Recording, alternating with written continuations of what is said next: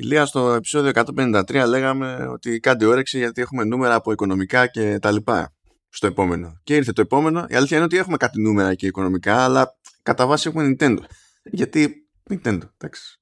Όχι, αυτό είναι το επόμενο επεισόδιο με τα νούμερα. Γαμώ το, ε, νόμιζα ότι ήταν το μεθεπόμενο. θα με πρίξει, θα με πρίξεις πάλι, την πάτησα. Χαίρετε, χαίρετε, καλώς ήρθατε στο Vertical Slice 154. Yep, yep. Ξέρετε γιατί το πιάνει σωστά το νούμερο πλέον, έτσι. Γιατί. Ε, γιατί; Φροντίζω, είναι, είναι σε mail που έχω στείλει με σημειώσεις και γράφει το νούμερο πάνω και το έχει μπροστά του. Αυτό. απλά, απλά επειδή έχει ένα καλό σερί, μην μπερδευτείτε. Δεν πάει από μνήμες, καταλαβαίνετε. Λοιπόν, ξέρεις τι με χτύπησε τώρα προχθές στο κεφάλι. Έχω δύο πράγματα να σε ξεκινήσω έτσι, για να σε φτιάξω, γιατί ξέρω ότι έχεις μια δύσκολη νύχτα. Οπότε λέω να σε φτιάξω. Για δώσε. Ξέρεις, τι με χτύπησε; Με χτύπησε στο κεφάλι. Ότι γενικά στο, στην ελληνική δημοσιογραφία κριτική ανάλυση για video games. Καλά ξεκινάς. Καλά δεν έχω κανένα πρόβλημα κανένα είδο. okay. Περίμενε ρε. Ε, πλέον είμαστε τόσο παλιοί Δηλαδή είμαστε πραγματικά τόσο παλαιικοί πλέον που νομίζω ότι αν κάποιος μας αποκαλέσει τους νονούς των video games δεν θα του έλεγα όχι. Ναι, επειδή εσύ, όταν σου έλεγε οποιοδήποτε, αν σε έλεγε οποιοδήποτε νονό του Σταμάτα, οτιδήποτε... Σταμάτα, τελειώσω. Ας Σταμάτα, μην μου χαλάς το τέτοιο. Θέλω να πω, δηλαδή, αν κάποιος έξω από τα παιδιά θελήσει να πει ε, κύριε Ηλία Νονέ το video games, αν κάποιος του έρθει ρε παιδί μου στο κεφάλι, δεν είναι απαραίτητο. Εγώ απλά πετάω μια πρόταση. Αν κάποιος του έρθει να με αποκαλέσει Godfather of video games ε, analysis, δεν θα έχω πολύ μεγάλο πρόβλημα. Δηλαδή δεν θα του πω όχι ρε παιδί μου. Γιατί, γιατί μετράει πίσω τα, τα χρόνια. Μετράνε τα χρόνια. Οπότε αν κάποιος από εσάς τον τρώει και θέλει να το πει, εγώ παιδιά είμαι εντάξει. Αν θέλετε να πείτε και το Μάνο, εντάξει, το δέχομαι και αυτό, απλά θα είναι λίγο πιο λίγο Godfather. Δεν θα είναι δηλαδή full Godfather το video games, θα είναι ε, side quest Godfather το video games, γιατί είναι λίγο μικρότερο σε ηλικία. Αλλά... Για να σε βοηθήσω θα είμαι consigliere. Θα είμαι consigliere. Δεν ξέρω γιατί το πας στη μαφία. Δεν καταλαβαίνω. Δεν είχα τέτοιο πράγμα στο νούμερο. Δεν καταλαβαίνω γιατί. Ναι, γιατί το πας. Τέλος πάντων, εγώ απλά το πετάω αυτό, παιδιά. Αν θέλετε να το κάνετε, δεν έχω πρόβλημα. Το ξέρετε έτσι. Δεν υπάρχει κάποιο θέμα. Αν θέλετε ε, να με αποκαλέσετε έτσι. Ε, και δεύτερο, μάλλον, ε, να πούμε στο άλλο. Να, να σας ρωτήσω καλύτερα τώρα ένα άρθρο εδώ του, του, του Eurogamer. Ναι. Το οποίο λέει The making of an icon, Maggie Robertson on becoming Lady Dimitrescu. Ναι, οκ. Okay. Okay. Να ρωτήσω, γιατί είναι icon η Dimitrescu. Τι, ήταν, τι, τι, τι, είναι τα χαρακτηριστικά της δηλαδή; Ήταν, ε, είχε κάποιο επίπεδο ας πούμε στο παιχνίδι μέσα εξαιρετικό; Μας έφερε κάποια νοήματα, είχε, δρα, είχε δράμα φοβερό. Τι, τι είχε το, το βασικό της. Ποιο ήταν και έγινε icon; Όντως, ρωτάω. Ο, ναι, το, το πιστεύω. Κοίτα, εξαρτάται τώρα από το πώς προσεγγίζεις τον όρο. Από την άποψη ότι η Δημητρέσκου, ας πούμε, σαν εμφάνιση, έχει ταυτιστεί με το, με το Village. Δηλαδή, αν κάποιος δει την Δημητρέσκου, κατά πάσα πιθανότητα ξέρει ότι μιλάμε για Resident Evil Village. Ε, είναι, είναι το ένα πράγμα που έχει, πώς να σου πω, έχει μετατραπεί σε pop. Ειδικά ως προς αυτό το παιχνίδι. Με αυτή την άποψη, αν το δεις τελείως δηλαδή ως επικοινωνιακό φαινόμενο, ε, ε, μπορείς να πεις και καλά ότι είναι iconic και τα λοιπά αλλά με, τη, με τον τρόπο που το χρησιμοποιούμε εμείς συνήθως με τη λογική ότι έχει μια βαρύτητα, μια διαχρονικότητα και τα λοιπά ναι. δεν κολλάει πουθενά το λέω δηλαδή γιατί icon ας πούμε είναι ο Marlon Brando στον Godfather τώρα έχουμε icon και τη λέει Δημητρέσκου αυτά τα δύο μπορούμε να τα συνδυάσουμε μάλλον πιστεύεις; Έχουν ας πούμε κάποια βαρύτητα γιατί λέμε στο άρθρο ότι ε, η Lady Δημητρέσκου she's totally sexy and beautiful and powerful. Το οποίο είναι ο Μάρλο Μπράντο στο Godfather. Επίσης, συγγνώμη, μιλάμε τώρα για, για, για μια sexy τύπησα σε Ιαπωνέζικο video game και επειδή είναι powerful είναι, είναι κομπλέ και δεν έχει να κάνει με, αυτό λέω, αυτό με objectification και τέτοια. Δεν ξέρω. Α, αυτό λέω. Ποιο είναι το icon, τι ήταν το icon. Ήταν επειδή είναι sexy, beautiful and powerful σαν τον ονό. Ας πούμε. Όχι, είναι το, είναι το design και το, και το concept και το, το πόσο κατάφερε να μπει στο, στο pop. Αυτό, that's it. Δεν έχει να Μέχρι κάνει, εκεί το δηλαδή. εννοούν. Δεν έχει να κάνει ότι μας ξύπνησε όλες τις femdom ε, αναμνήσεις μας που έχουμε και τις ανάγκες του, του μέσου χρήστη του ίντερνετ ας πούμε, που ονειρεύεται μια αφέντρα. Δεν είναι αυτό δηλαδή. Λέει, αυτό υπονοεί ένα επίπεδο στη συζήτηση. Α, εντάξει, Δηλαδή, συγγνώμη. και δεν- συγγνώμη. Συγγνώμη. για να φτάσουμε Συγγνώμη. μέχρι εκεί αυτό. καλό counter. Καλό counter. Όντως χρειάζεται ένα επίπεδο για να μιλήσουμε για, για, για, για κανονικό fem domination. Οκ, εντάξει. Πάντως για να, τέτοιο, κάπως να το κουμπώσω λίγο περίεργα και να, στο, να κάνει όλο backfire, να σου πω ότι μια ψυχή που αν μας ακούει ξέρει ότι αναφέρομαι σε αυτήν, αλλά δεν θα, ε, δεν θα πω δημοσίως ποια είναι αυτή η ψυχή. Ε, μου είπε σε κάποια φάση ότι πρώτον δεν έχει δει γενικά τον ονό, το οποίο αυτό συμβαίνει από μια ηλικία και κάτω, εντάξει, οκ. Εντάξει αυτό. Ε, και ούτε πρόκειται Α, ούτε δεν, πρό, δεν πρόκειται καν. ναι, αυτό δεν έχει να κάνει τόσο με την ηλικία πιστεύω. Ούτε Οπ, οπ, πρόκειται. οπ, γιατί οπ, οπ, Μη, μη, μη, μη. Πρόσεξε τι θα πεις. Πρό- πρό- πρό- πρόσεξε. δεν γουστάρει το μάλλον Μπράντο. και εννοείται ότι ξέρεις ποιο να σκεφτόμουν εγώ εκείνη την ώρα με πιάσει νευρικό γέλιο διότι το μόνο που με ερχόταν ήταν η φάτσα σου. Εντάξει, εντάξει, δεκτό. Γιατί περίμενα κάτι χειρότερο. Άρα προσγειώθηκα στα μάτια. Περίμενα ότι είναι ε, σεξιστικό και απ- δεν πρέπει να το προωθούμε. Αλλά εντάξει. Α, όχι, όχι, δεν. Ωραία, μπλέξαμε. οκ. Οκ, Εντάξει. Ω, καλά είναι όλα αυτά. Εντάξει. Συγγνώμη, ακούστηκε λίγο γιατί τρώω γιαούρτι. Με, με κάτι κουάκερ και κάτι fiber μέσα. Κάτι fiber, ε, ναι, τέτοιο. Random fiber. Ω, καλά, οκ, καλά. Για να, βο- για να βοηθήσω και να έρθ- προσποιηθούμε ότι τέλος πάντων ερχόμαστε σε, μια, σε ένα περίεργο ζύγι εκεί πέρα. Κάνουμε μια στάση να δείξουμε λίγο με το δάχτυλο την EA, να γελάσουμε λίγο. Γιατί εντάξει, οι άνθρωποι βγάλανε εκεί πέρα αποτελέσματα τρίτου οικονομικού του τριμήνου, καλά τα πήγανε. Ε, για τέτοιο τρίμηνο νομίζω είχαν τα καλύτερα αποτελέσματα ever. Ε, πράγμα το οποίο τέλος πάντων ε, σημαίνει δύο πράγματα από την άποψη ότι μιλάμε για το τρίμηνο στο οποίο βγήκε και ουσιαστικά πέτυχε το Battlefield ε, 2042. Ε, βέβαια μιλάμε και για ένα τρίμηνο που επίσης είναι δυνατό, είναι το πρώτο εορταστικό τρίμηνο ας πούμε, στο οποίο ενσωματώνεται νούμερα από τις εταιρείες που αγόρασε σχετικά πρόσφατα, δηλαδή Codemasters, Glue Mobile και Playdemic. Ε, και γενικά τώρα το κομμάτι του mobile είναι φάση free money, οπότε αυτό προφανώς σωθεί την κερδοφορία και είναι πιο άνετη κτλ. Τις καπουλάρανε στο έτσι. Τώρα εντάξει, λέει ε, ότι πέσαμε σε κάποια μη αναμενόμενα performance issues μέσα στο Battlefield. Τι μη αναμενόμενα, ε, καημένα. Σας κράζανε από, τα, από, το, από, Α, από το beta access που ήταν λίγες μέρες πριν το λανσάρισμα που, το, που το χρεώνατε τον κόσμο για να έχετε beta access. Δηλαδή τώρα τι unanticipated και κάποιος λίκα. Ε, α- δεν θα πούνε τέλος πάντων, δεν λένε τι πούλησε το Battlefield, λένε ότι ξεκάθαρα πούλησε κάτω από το αναμενόμενο. Το μόνο νούμερο σχετικό που έχουν δώσει είναι ότι αντιστοιχεί ο τζίρος του Battlefield σε κάτω από το 10% του τζίρου του τριμήνου. Το οποίο δεν σημαίνει κάτι συγκεκριμένο. Οπότε δουλευόμαστε τώρα εδώ πέρα. Ε, κάνανε ένα μπρος πίσω λίγο εκεί πέρα με, στα περί NFT την προηγούμενη φορά ήταν πιο ενθουσιώδης. Τώρα σου λέει ότι είναι εντάξει το τσεκάρουμε αλλά θα δούμε και τα λοιπά γιατί σφίξαν οι κόλλοι με όλα αυτά που γίνονται. Πετυχαίνουμε και κάτι σωστό που και που συλλογικά. Αλλά το αγαπημένο μου ηλία είναι αυτό. Λέει ότι as much as I hate to admit it σχολιάζοντας πάλι για τη φάση με το Battlefield λέει ότι η DICE είναι ένα στούντιο που έχει καταφέρει στην ουσία να γυρίσει την τύχη του παιχνιδιού και να το ισιώσει ε, αρκετές φορές μέχρι σήμερα. Και Ωραίος. ότι επισ- επιστρέφουν στο παιχνίδι, ε, το, το πηγαίνουν και κάνουν βασικές αλλαγές ξεκινώντας από τον πυρήνα του παιχνιδιού και ξανακερδίζουν την κοινότητα και τα λοιπά και λέει ότι εφόσον μπορούμε να συνεχίσουμε να το κάνουμε αυτό λέει παρέα με, τη, με την κοινότητα ε, αυτό, είναι, αυτό θα είναι η δύναμη του στούντιο. Ναι. Πότε θα μιλήσουμε για το ότι χρειάστηκε αυτό το στούντιο να το κάνει τόσες φορές; Γιατί δεν το συζητάει κανένας αυτό το πράγμα; Το λέγαμε και σε άλλο επεισόδιο. Τι, κα- τι έχει κάνει normal η DICE όλα αυτά τα χρόνια από άψη εμπορικού προϊόντος; Εδώ δεν έχει καταφέρει να μην εκνευρίζει η μηχανή της. Αλλά τέλος πάντων, πότε συζη... από πού και ως πού δεν είναι αντικείμενο συζήτησης το ότι χρειάζεται να το κάνει τόσες φορές η DICE, αλλά είναι ατού το ότι κάθε φορά που χρειάστηκε να το κάνει το έκανε.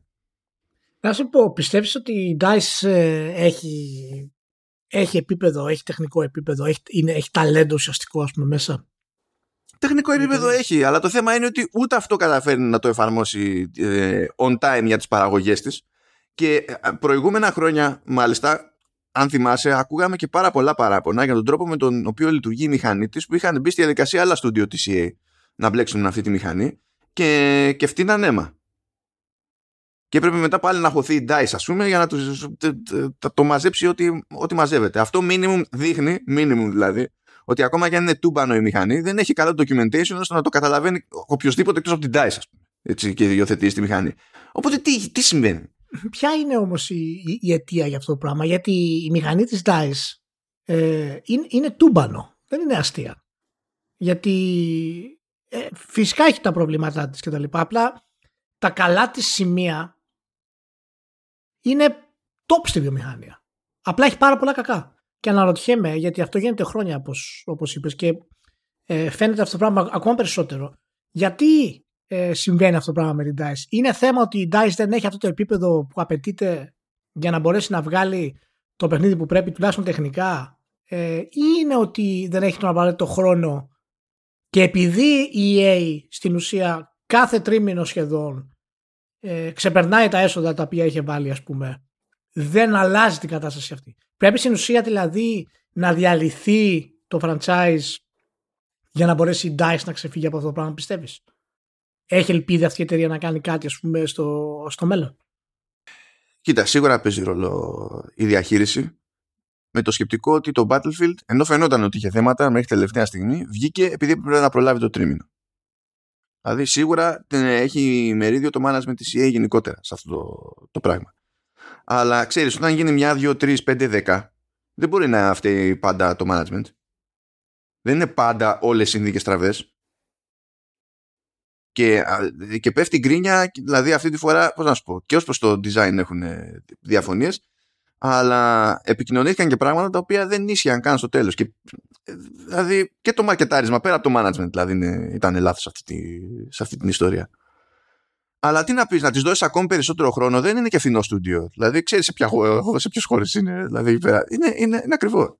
Ε, προσπαθώ να κάνω διαχωρισμό από τους τρογλωδίτες ας πούμε του facebook και κάθε ας πούμε site το οποίο, με το που εμφανίζεται ένα post ότι το παιχνίδι πήγε άσχημα, ότι είχε bugs και τα λοιπά πετάνε και κάνουν αυτά τα one-liner posts. Α, άλλη, και άλλη ξεφτύλα ας πούμε της DICE.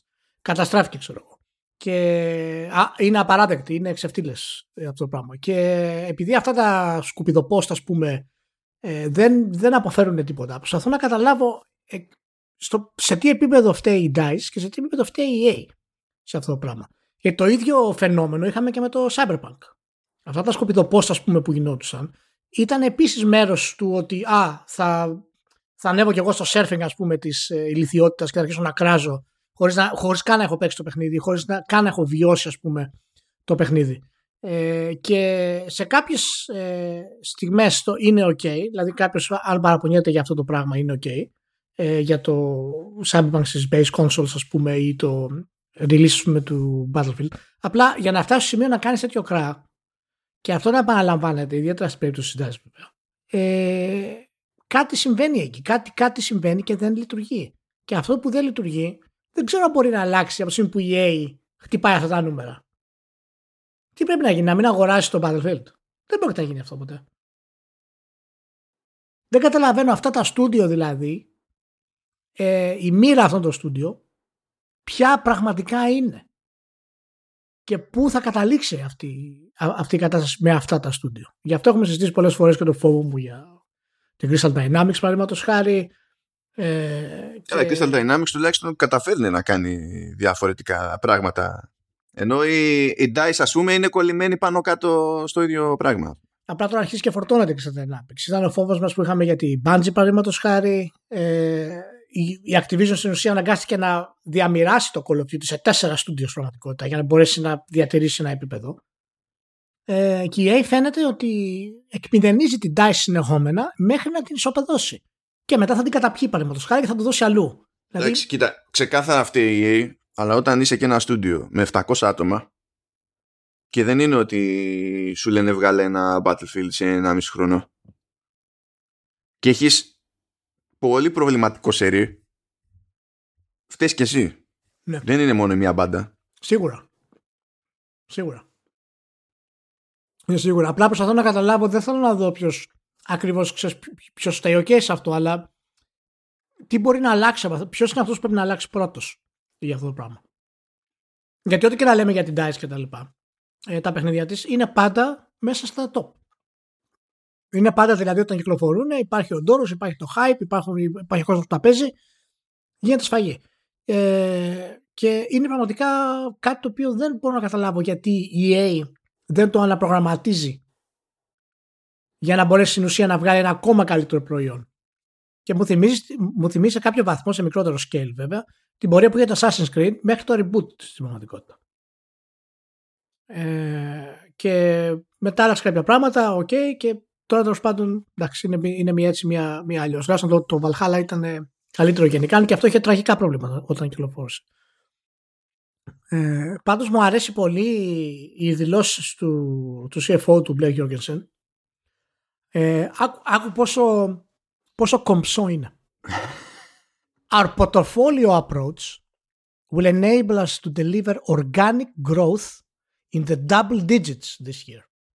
Continue to deliver strong cash flow and provides a strong foundation for growth as we look to the future. Άκου, είναι σαν μιλάει Galadriel. Είναι τρομερό. Εντάξει, κοίταξε, στο investor call τα λέει αυτά, δεν είναι. Ναι, ναι, ακριβώς. Ναι, ναι, είναι, είναι τίποτα. Είναι σαν να μιλάει. Δηλαδή τελειώνει και είσαι. Θέλεις να τον φιλήσεις, ρε παιδί μου. τι, τι να πεις. Τι, τι να πεις. Κάτι πάντως δεν, δεν γίνεται να συνεχίσει αυτό το πράγμα γιατί απλά, απλά καίγεται το brand, καίγεται το franchise, ναι. καίγεται το brand της DICE. Ναι, ναι. Και όταν το αποτέλεσμα είναι ότι δεν μπορεί να ισχύσει το παιχνίδι, δεν μπορεί να ισχύσει η μηχανή. Η μηχανή, να θυμίσουμε ότι έχει κάνει και κάτι πέρα σε, σε άλλα στούντιο, μετά αλλάξανε γνώμη και τα λοιπά. Δεν, δεν, είναι, δεν είναι δουλειά αυτή. Και όταν έχεις τόσα άτομα και έχεις τρία και τέσσερα χρόνια να βγάλεις ένα παιχνίδι, ε, να σου πω για κάτι. Φυσικά θα σε πιέσει το, το management. Ακόμα και αν σου έχει δώσει στην αρχή, ξέρεις αέρα, θα σε πιέσει, θα σε πιέσει. Ναι, ναι, ε, μέχρι ποιο σημείο θέλω να δω. Μέχρι να καταρρεύσουν όλα και να κάνεις reboot το Battlefield και να πάρεις αυτό το θετικό hype που συνήθως παίρνουν οι εταιρείες. Γιατί αυτό πρέπει να πούμε ότι συχνά γίνεται και επίτηδες. Και δεν, θα, δεν έχουμε στοιχεία βέβαια για αυτό το πράγμα. Αλλά πορείες, ας πούμε, σαν του FIFA. Πορείες σαν του NBA 2K.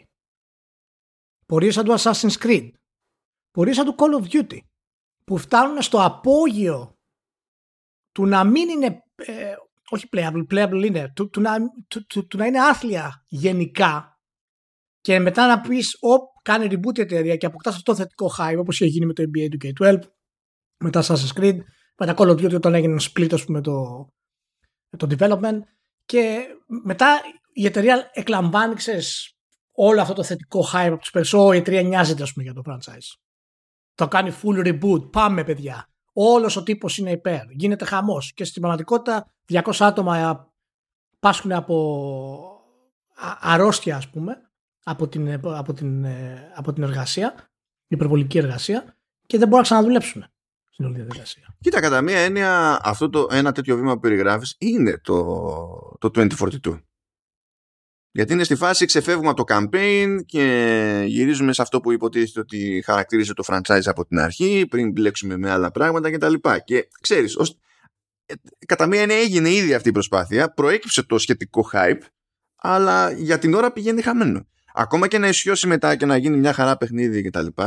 Δεν είναι λογικό πια να έχουμε τέτοια λανσαρίσματα. Και ε, από τέτοιες ομάδες με τέτοιο τεχνικό υπόβαθρο κτλ. δεν γίνεται να είμαστε με το καλημέρα και να έχουμε προφανή τεχνικά θέματα.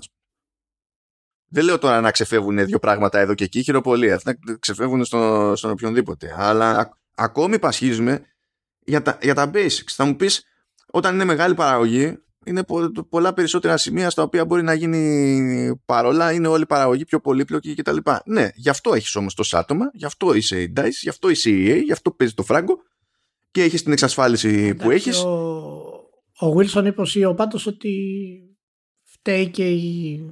Ξέρεις ότι ο περισσότερος κόσμος δούλευε από το σπίτι πάνω. Ναι, εντάξει, okay. θα, τα, θα μας τα εξηγήσει αυτά η Nintendo σε και λίγο. για το ναι. τεστ και για την προετοιμασία και τα λοιπά. Εντάξει, ναι, είναι πιο δεν δύσκολα αυτά, αμφιβάλλω. αλλά δεν τους στέει αυτό τώρα. εντάξει. δεν αμφιβάλλω ότι παίζει κάποιο ρόλο, ας πούμε, αλλά το...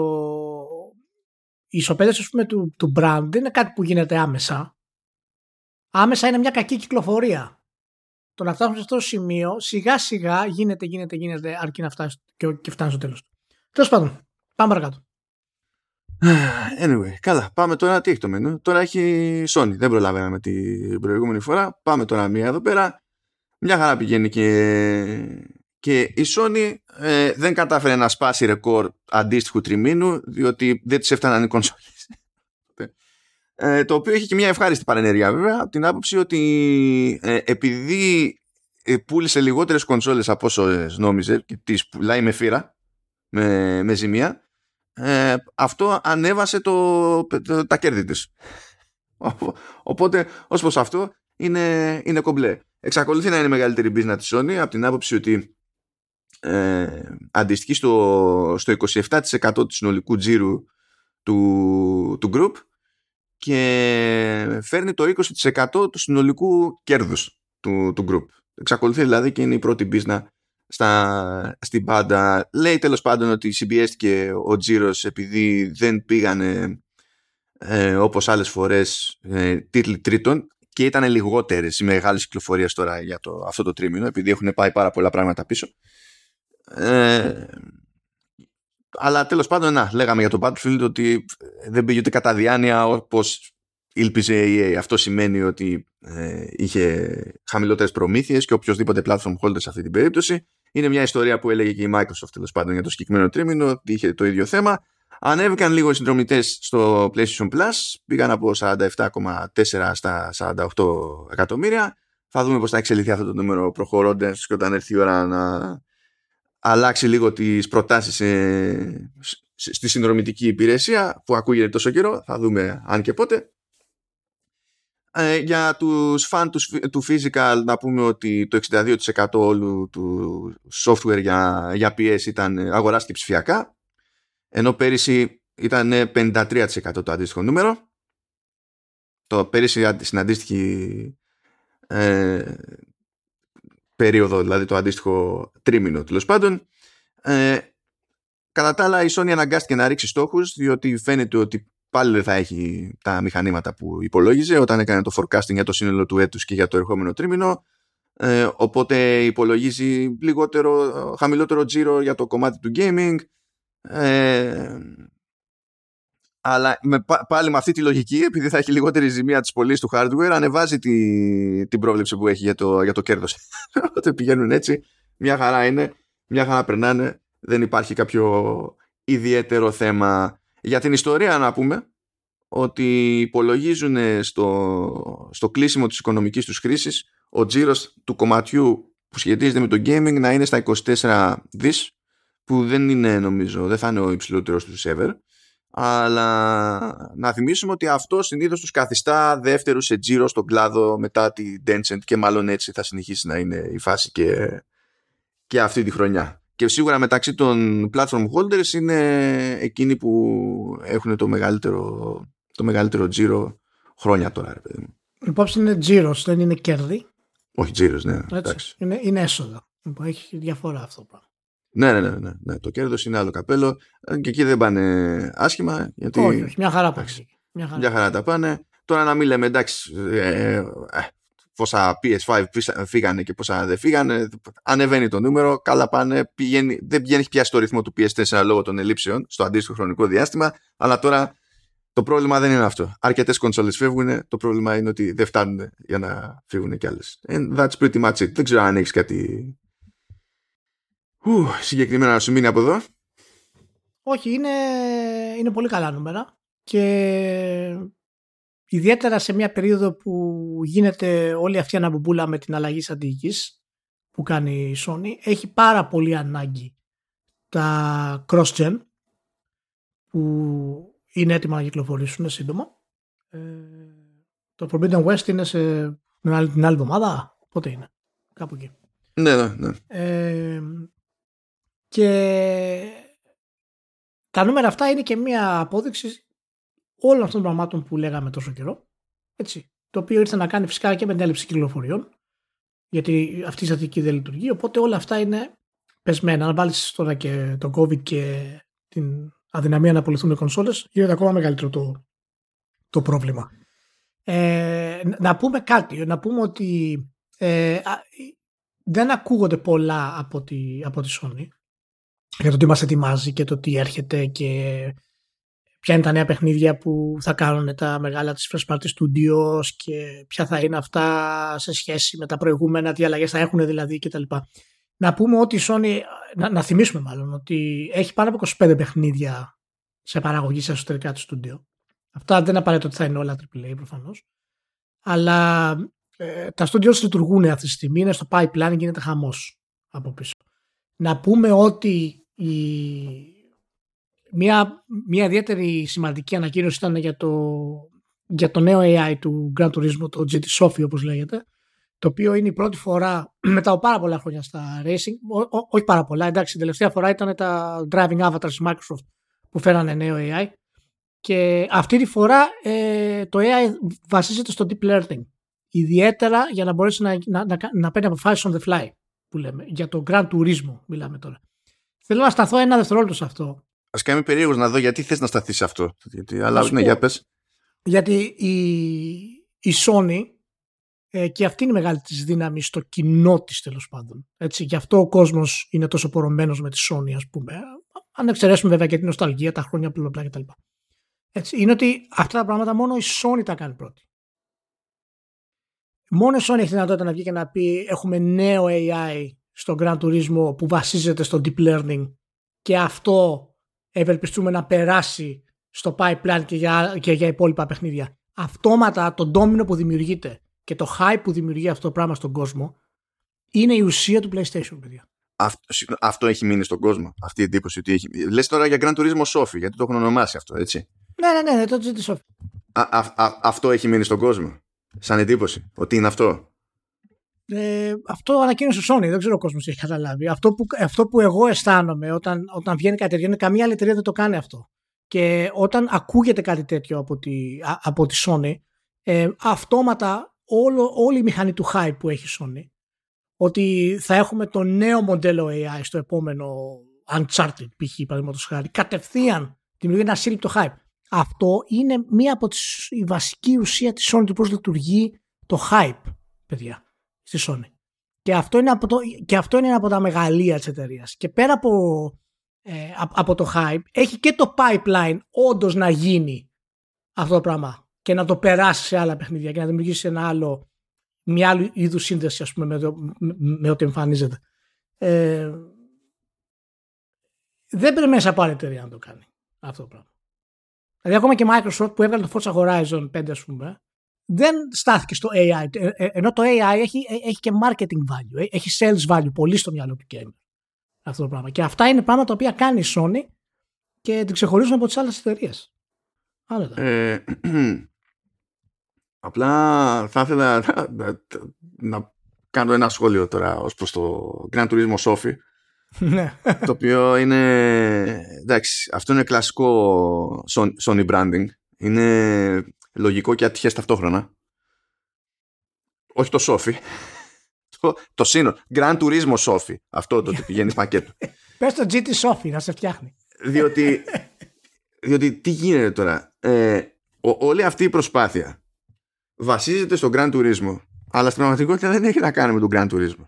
Η Sony προσπαθεί να μπει ε, στη, στην αυτοκίνηση με ηλεκτρικό αυτοκίνητο και τέλος πάντων και αυτόματη οδήγηση.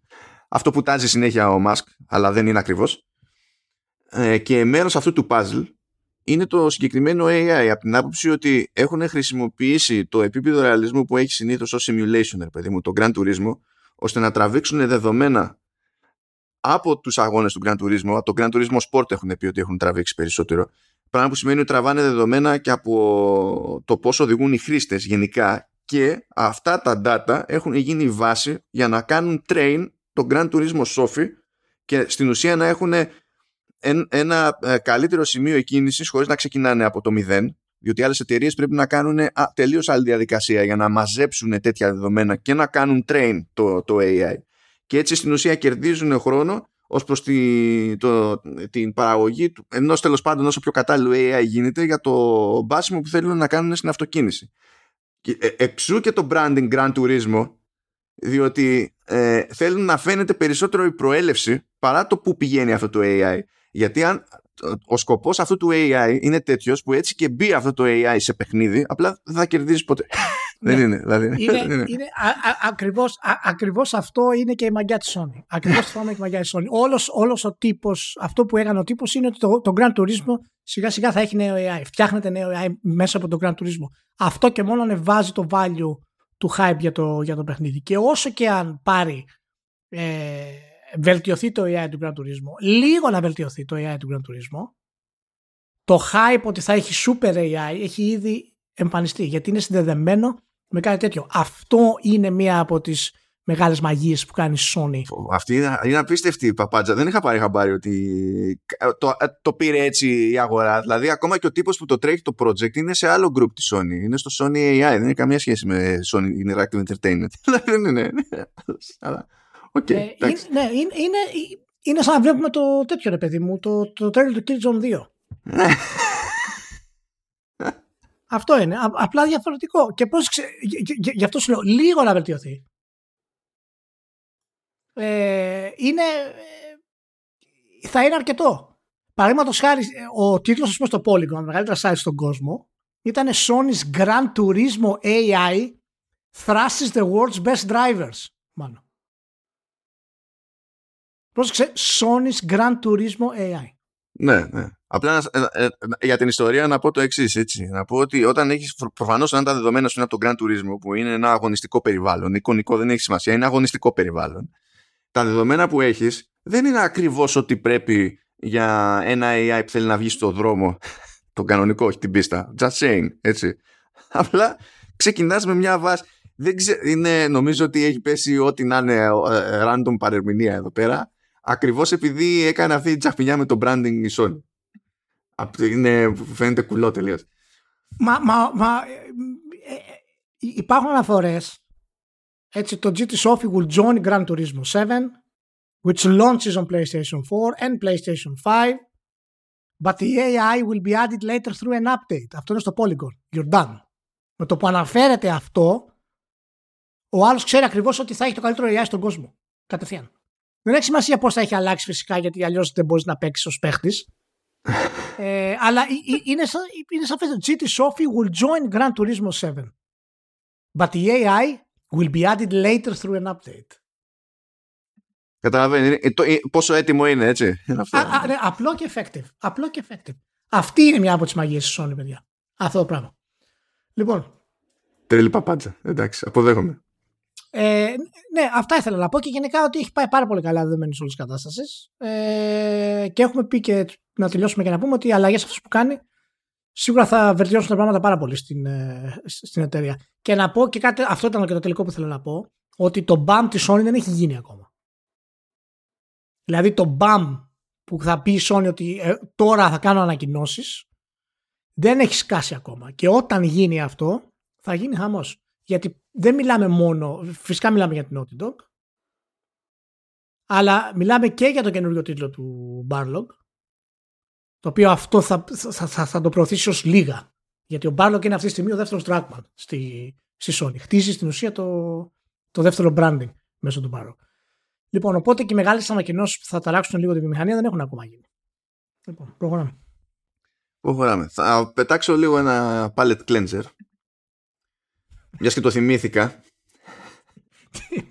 Τι μαλακιά κάνει Λοιπόν, μιας και ακούγεται ότι σύντομα θα ανακοινωθεί το remake του Resident Evil 4, θυμήθηκα μια πρόσφατη δήλωση του Μικάμι, που, πάνω στην οποία έπεσα, που λέει ότι εντάξει, λέει, επειδή το σενάριο λέει, του Resident Evil 4 το είχα γράψει λέει, σε ξέρω εγώ, μια εβδομάδα, κάτι τέτοιο. Ελπίζω, λέει, σε ένα ενδεχόμενο remake, κάποιος λέει να καθίσει και να το, να το στρώσει, να το κάνει καλύτερο. Θεός, είναι Θεός, είναι Θεός. είναι θεός, είναι θεός. και τον είδα τέτοιο, είχε και ένα ε, τώρα που σπρώχνανε ρε παιδί μου το, το Ghostwire Tokyo είχε ένα βίντεο και μιλούσε ο ίδιος με τους συντελεστές ήταν σαν να τους, κάνει, ξέρεις, τους έκανε ερωτήσεις αυτοί απαντούσαν και τα λοιπά και στο τέλος ήταν ενθουσιασμένος και λέει πω πολύ πρέπει να είναι πρώτη φορά μετά από τόσα χρόνια που δεν έχω να, να απαντάω εγώ λέει Λέει μια χαρά κομπλέ. έχω, έχω δω τους υπαλλήλους και τρέχουν. Πρέπει να έχει βαλεθεί τώρα αυτός. πρέπει να έχει βαλεθεί. Τι να κάνει, εσύ τώρα έχει... Πώς θα το σώσει αυτό το σενάριο που έχει το Σάλαζαρ μέσα, Πώ πώς το πράγμα, δηλαδή πραγματικά. και βλέπατε μεταξύ στο Ghostwire Tokyo έχουν μια τύψη εκεί που είναι, ξέρεις, character και φαντάζομαι και creature designer, αλλά τέλος πάντων είναι character designer και λες, βλέπεις τα design και λες ναι φυσικά ε, και, και τη ρωτάει λέει εσύ που ξέρω εγώ ε, πιστεύεις λέει στα φαντάσματα και λέει ναι και μένει ο Μικάμι τι λέει σοβαρά και λέει δηλαδή ξέρω εγώ τι θα ήθελες θα ήθελες να συναντήσεις φάντασμα λέει ναι ναι ναι όντως θα ήθελα λέει να καταφέρω να συναντήσω φάντασμα ε, είχε μείνει ο άλλος το πίστευε ότι το έλεγε στα σοβαρά πρέπει να περνάνε πάρα πολύ καλά στην Τάγκο. Σούπερ. Πολύ ωραία παρέα. Λοιπόν, ωραία παρέα. Πάμε σε κάτι άλλο Ιάπωνες εκεί πέρα. Nintendo. Βγάλανε και αυτοί αποτελέσματα τριμήνου. Εντάξει, το Switch πλέον είναι η πιο επιτυχημένη κονσόλα της Nintendo ever. Ψιλοπράγματα. Ξεπέρασε το Wii. Αμάν. Αμάν. Θα πεταχτεί κάποιος εκεί πέρα και θα πει Ναι, αλλά είναι και φορητή, δεν είναι μόνο home console, δεν μετράει. Θα θα σας πω no one cares, it's a platform. αυτό, αυτό, αυτό μου θυμίζει πράγματα που είχα διαβάσει όταν ε, μετά ένα χρόνο τέλος πάντων κυκλοφορίας τους. Βγαίνανε κάποιες πρώτες αναλύσεις και είχαμε κάποιες απόψεις στο Facebook και, και, τα παιδιά. Ήταν ότι η Nintendo δεν πήρε κανένα ρίσκο κάνοντας αυτή την κίνηση. Ναι. δεν ήταν. Ε, ρίσκο θα ήταν να συνεχίσει και τα δύο. Όχι να κάνει δύο σε ένα, ας πούμε. Δηλαδή, ε, έχω διαβάσει πράγματα για την Nintendo τα οποία πραγματικά είναι, είναι μάλλον η εταιρεία την οποία λατρεύουμε να λέμε τα, τις μεγαλύτερες χασομάρες. Πρέπει να είναι έτσι. Ναι, ναι, κοίταξε, εγώ ε, στο, το ξέρεις, έχω δύο, τέτοια, δύο τέτοιες εταιρείες. Δηλαδή, ε, από τη μία έχω την Apple σε tech και από την άλλη έχω την Nintendo. Ο καθένας έχει μια άποψη για τους δύο και 8 φορές στις 10 είναι κάτι random που δεν κολλάει πουθενά, ας πούμε. γιατί, γιατί όμως, γιατί, γιατί. αυτό δεν καταλαβαίνω. Γιατί; Γιατί δεν θέλουν να έχεις personality. Ναι. Θέλουν να είσαι σαν τους άλλους. Ναι. Αυτό δεν σημαίνει ότι όταν έχεις personality είσαι πάντα ναι, super παιδί, όλα κομπλέ, όλα normal. Όχι, αλλά σημαίνει ότι κοιτάζεις ποιο είναι το normal, το, το, το προβλεπέ και λες όχι, εγώ θα κάνω κάτι άλλο. Και αυτό εκνευρίζει μια μερίδα του κόσμου. Γιατί δεν είναι το, το προβλεπέ. Ε, πώς πήγε το Switch πάνω; Εντάξει, καλά πήγαν οι άνθρωποι. Πουλήσανε, δεν, δεν, δεν τους στάνανε τα OLED model που θέλουν να πουλήσουν. Παρ' όλα αυτά έγινε το φυσιολογικό. Το OLED model που είναι πιο ακριβό από το base unit πούλησε περισσότερο από το Lite που εξακολουθώ να πιστεύω ότι υπάρχει ως filler. Και δεν, δεν, δεν είναι σοβαρό πράγμα αυτό.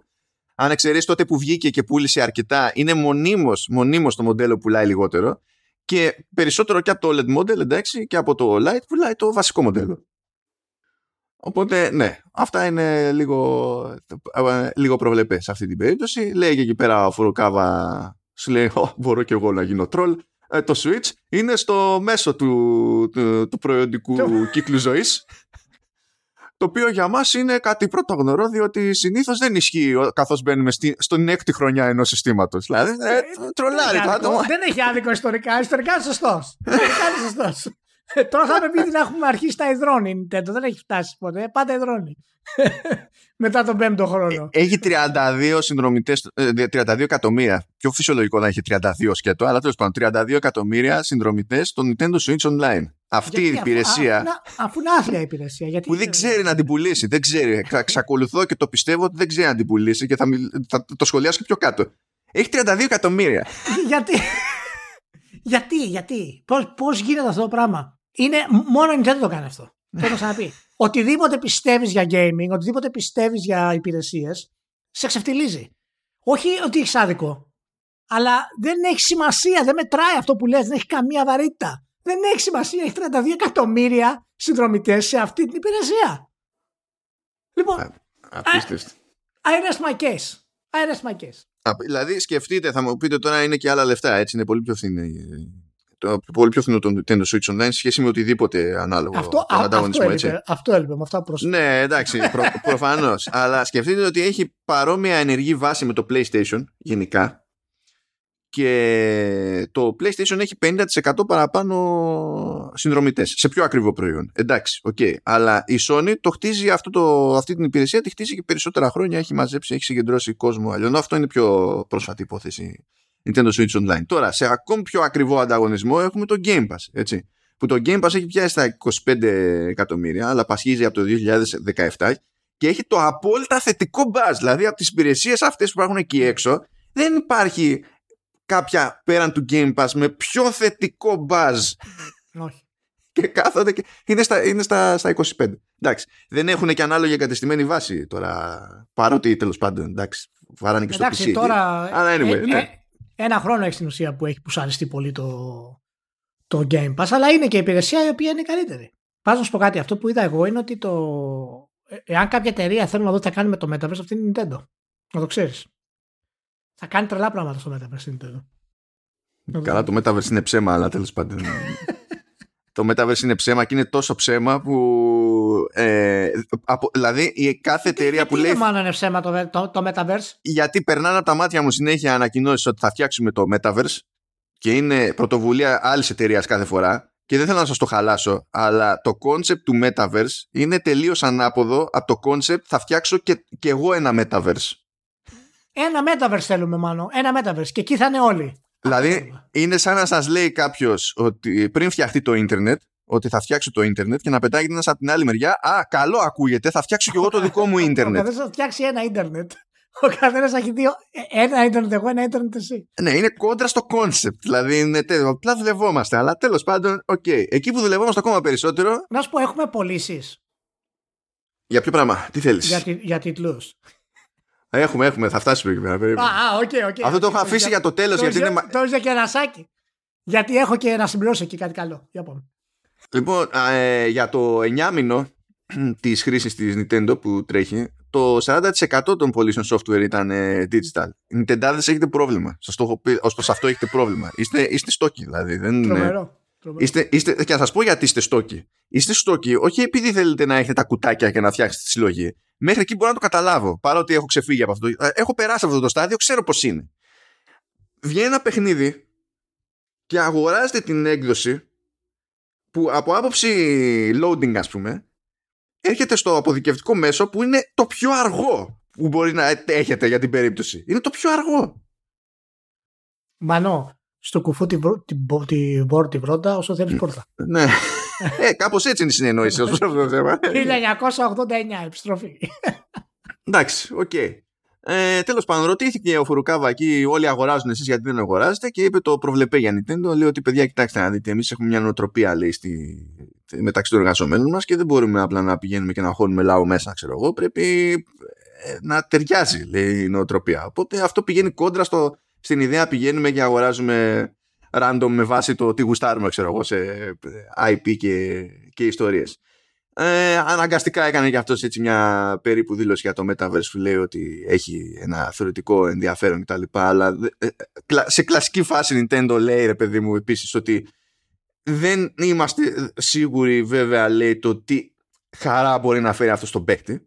Δεν έχουμε καταλήξει λέει, σε κάτι για να πούμε ότι παίρνουμε θέση γενικότερα. Αυτό σου λέω πρέπει να είναι fun για να το κάνει Nintendo.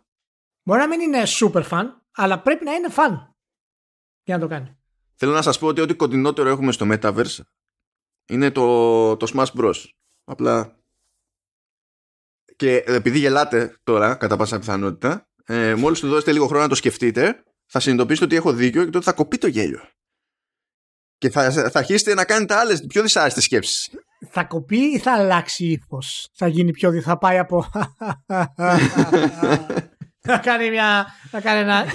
ή πάνω κάτω το, το γέλιο. Κάτι τέτοιο. Πιθανό, πιθανό και αυτό.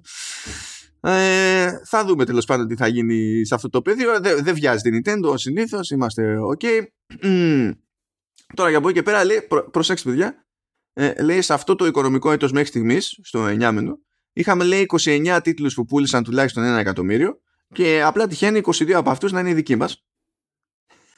Να είναι Nintendo δηλαδή και, όλοι, και οι άλλοι 7 να είναι third party. Και τώρα φτάνουμε στο αγαπημένο μας. Ε...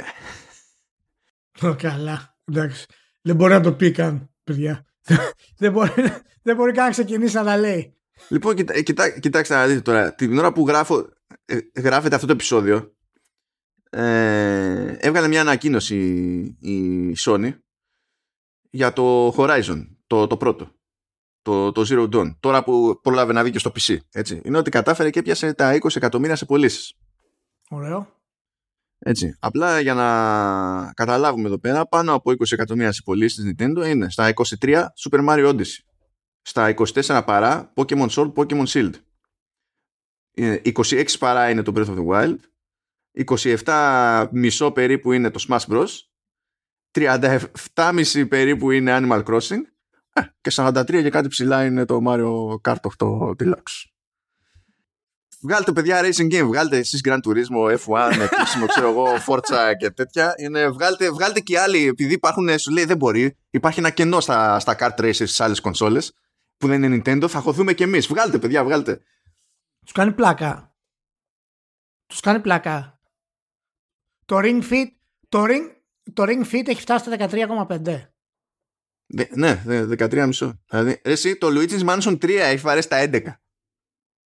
Το καταλαβαίνεις αυτό. Δηλαδή, όταν το είδα αυτό, λέω το Luigi's Mansion. Ξέρεις είναι, ξέρεις είναι καταπληκτικό. Το, το καταπληκτικό είναι ότι ο, ο μέσος όρος ηλικίας του, των καταναλωτών των χρηστών του, του Switch δεν διαφέρει πάρα πολύ από τη Sony. Δηλαδή έχουν διαφορά 3 με 4 χρόνια. Σύμφωνα με τα τελευταία στοιχεία. Της Nintendo είναι 21, 21 με 25, της Sony παίζει να είναι 28 με 32. Η Sony δεν έχει δώσει επίσημα, το 28 είναι το νούμερο του 2010. Αλλά ο μέσο όρο των gamers είναι 34 και 36, άντρες γυναίκες. Ε, οπότε χοντρικά ίσως μπορούμε να υπολογίσουμε κάτι μεταξύ 28 και 30 ας πούμε για, τη, για το PlayStation. Είναι φοβερό που δεν έχουν τόση μεγάλη διαφορά και ενήλικες παίζουν πλέον τα παιχνίδια της Nintendo σε αυτό το ε, σε, σε αυτά τα νούμερα γιατί το, τα νούμερα 8-12 είναι το χαμηλότερό της. Τα νούμερα 40-60 είναι μεγαλύτερα από το 8-12 σε ηλικίες που πουλάνε. Είναι, είναι πραγματικά κάτι το οποίο δεν έχουμε ξαναδεί ποτέ. Είναι, είναι αδιανόητο και εγώ προσωπικά δεν πίστευα ότι μπορούσε να το πετύχει αυτό το πράγμα με το Switch. Θα πρέπει να το πετύχει με το Wii, το πέτυχε σε έναν βαθμό, αλλά αυτή τη διαφορετικότητα και την ποικιλία ας πούμε στις ηλικίες είναι σοκαριστικό.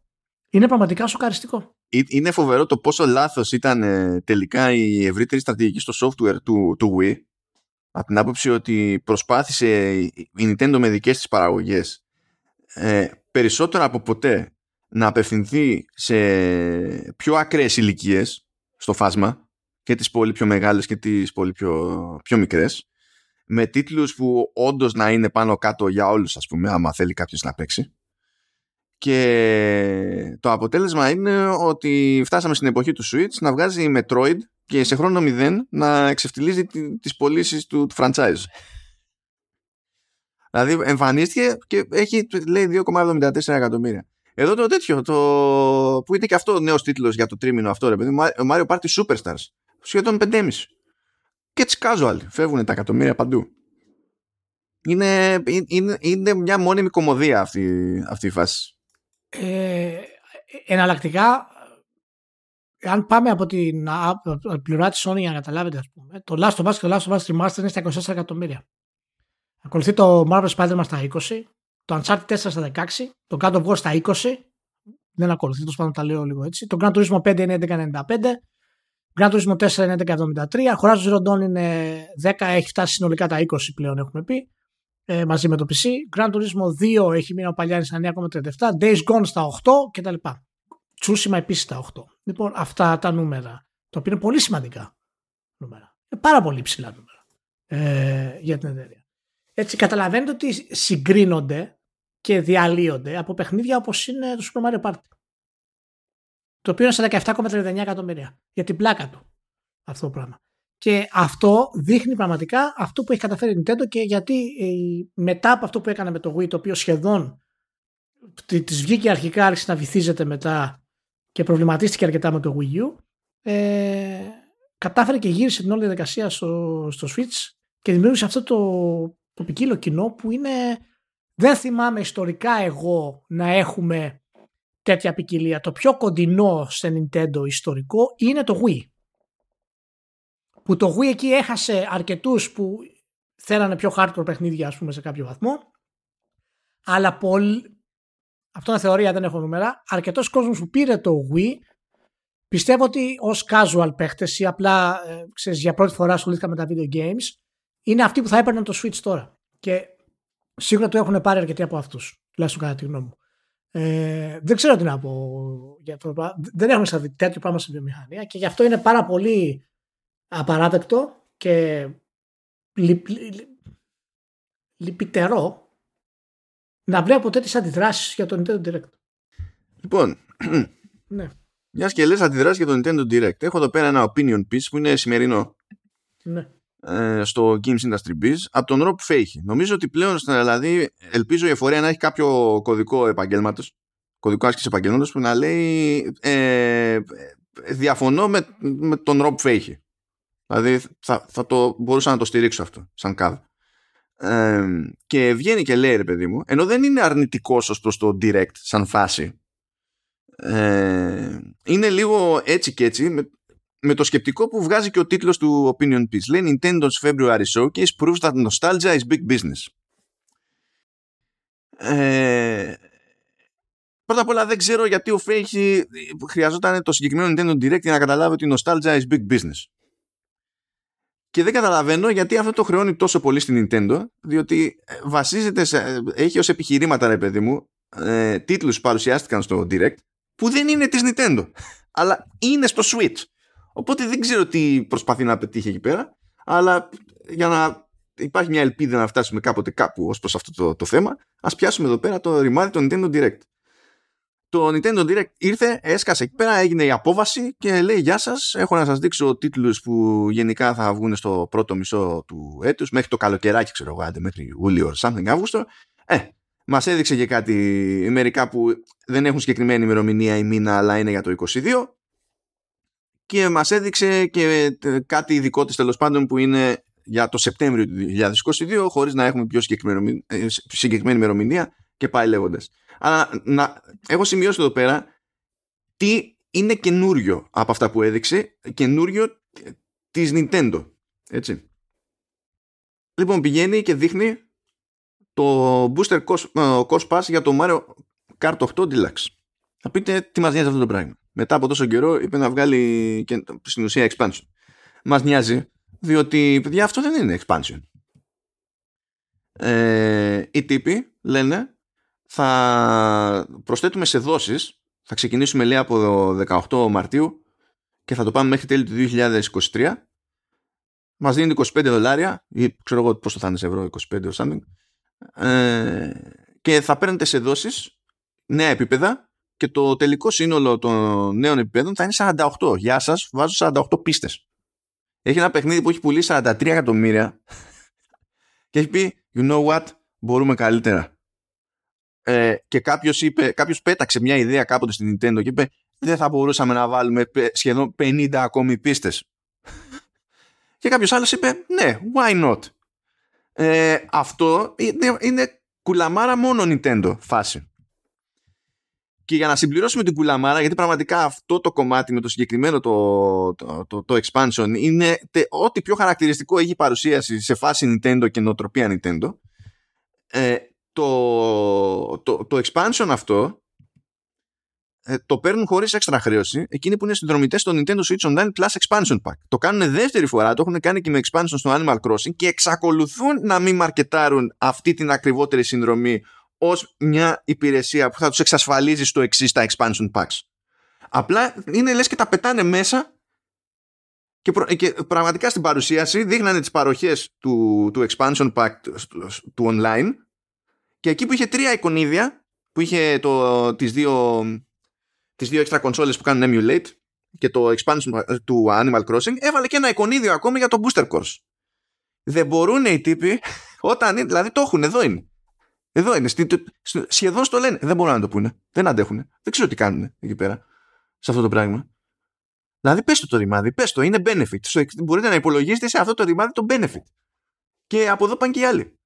Που ακόμα και έτσι να μην ήταν, 48 πίστες 25 δολάρια παιδιά αυτό είναι χαβαλές εδώ αγοράζουμε παιχνίδι γιατί δεν έχει 28 πίστες μέσα. Και το έχουμε πληρώσει 60 και 70 ας πούμε και δεν συμμαζεύεται. Αλλά anyway, οκ, okay, από εκεί και πέρα. Αυτό ήταν νέο περιεχόμενο δεν ήταν νέος τίτλος έτσι. Ε, νέος τίτλος ε, στην ουσία είναι remake αυτό από πολύ παλιό ρε παιδί είναι το, το Live Alive το οποίο τεχνικώ είναι της Square Enix αλλά εκτός της Ιαπωνίας την έκδοση την έχει αναλάβει η Nintendo. Οπότε τα κουμάντα θα τα κάνει η Nintendo στο μεγαλύτερο μέρος του κόσμου κτλ. Ανακοινώθηκε επίσης το Fire Emblem Warriors 3 Hopes το οποίο είναι συμπαραγωγή. Ε, και γενικά αυτές οι συμπαραγωγές στην Nintendo που είναι τύπου ε, μουσο πηγαίνουν καλύτερα από τα μουσο της Koei Tecmo. Οπότε μια χαρά τους πηγαίνει ε, casual βγαίνουν και λένε Γεια σας, θυμάστε το Wii Sports Nintendo Switch Sports δεν σας χάλασε και θέλω να πω ότι και αυτό είναι κλασική τέτοια διότι έχει ποδόσφαιρο αλλά με γιγαντιαία μπάλα ποδοσφαίρου. Όχι με κανονική μπάλα ποδοσφαίρου. Γιατί, γιατί έτσι. Και σου λέει ότι και η, physical έκδοση του παιχνιδιού θα έρχεται με leg strap που δεν υποστηρίζεται από την αρχή λέει βέβαια. Θα, έχει, θα σκάσει με update μετά ώστε να βάζεις το, το χειριστήριο στο πόδι και να κάνεις έτσι και καλά τις κινήσεις στο, στο ποδόσφαιρο. Άντε βγαλάκι. Ανακοίνωσε το Mario Strikers Battle League το οποίο είναι αρκεντιά ποδοσφαιράκι. Και ανακοίνωσε και το Xenoblade Chronicles 3 που βγαίνει το Σεπτέμβριο του 2022 λέγοντας ότι το story του 3 ενώνει το μέλλον του, του 1 και του 2. Από τους κόσμους του, του 1 και του 2. Και λέω για, για, γιατί με χτυπάς έτσι αλήπητα. Ε, δηλαδή, αυτά είναι τα καινούρια, έτσι. Γιατί είχε να δείξει, ξέρω εγώ, να πει ημερομηνία για κάποια πράγματα, είπε για το Advance Wars, ε, έδωσε ένα release window ότι πάει για καλοκαίρι, ξέρω εγώ, για το Splatoon 3 και έδειξε και ένα mode εκεί πέρα. Ε, ε, έσκασε... έσκασε ένα showcase εκεί του Kirby. Ρέιλια. Λοιπόν, οι τύποι δείχνουν ένα mode που λέγεται mouthful mode. Γελάω ήδη κατευθείαν. Έτσι. υπάρχει το copy mode και υπάρχει το mouthful mode.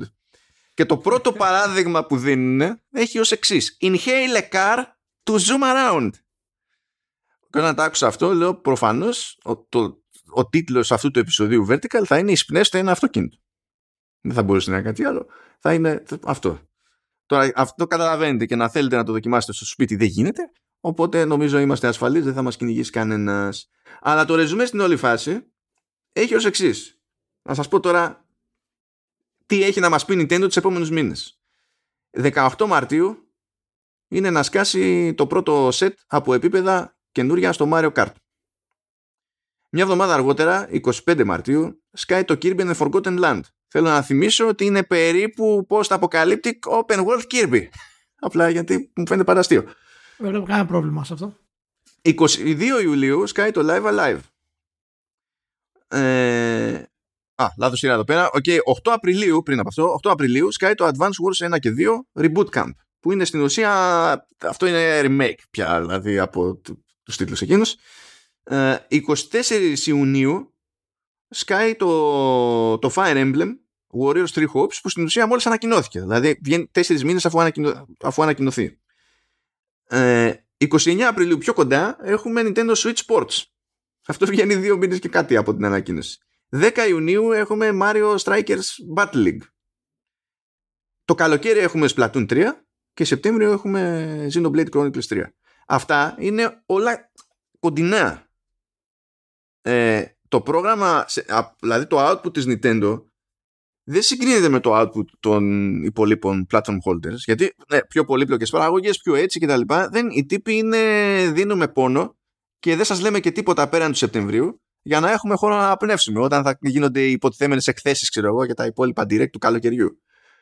Δεν... Ό,τι θέλουν να κάνουν. Ό,τι θέλουν να κάνουν. Και ανακοινώθηκαν και τίτλοι από third parties έτσι. Δηλαδή, τι άλλο είχαμε από third parties για να το κλείσω τουλάχιστον αυτό. Ε, ανακοινώθηκε το Chrono Cross The Radical Dreamers Edition το οποίο δεν είναι μόνο για Switch, είναι και PC και PS4 και Xbox One Ανακοινώθηκε το Star Wars The Force Unleashed που δυστυχώς για όλους είναι port από την έκδοση του Wii. Οπότε, ε, ανακοινώθηκε το κλονό Fantasy Reverie Series που είναι και για τις υπόλοιπες κονσόλες και για το PC.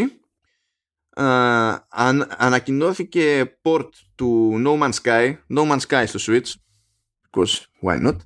Ανακοινώθηκαν δύο remake front mission, του πρώτου και του δεύτερου, που το ένα έρχεται το καλοκαίρι. Ανακοινώθηκε το Disney Speedstorm που είναι free to play kart racer και θα βγει παντού, λυπάμαι ήδη.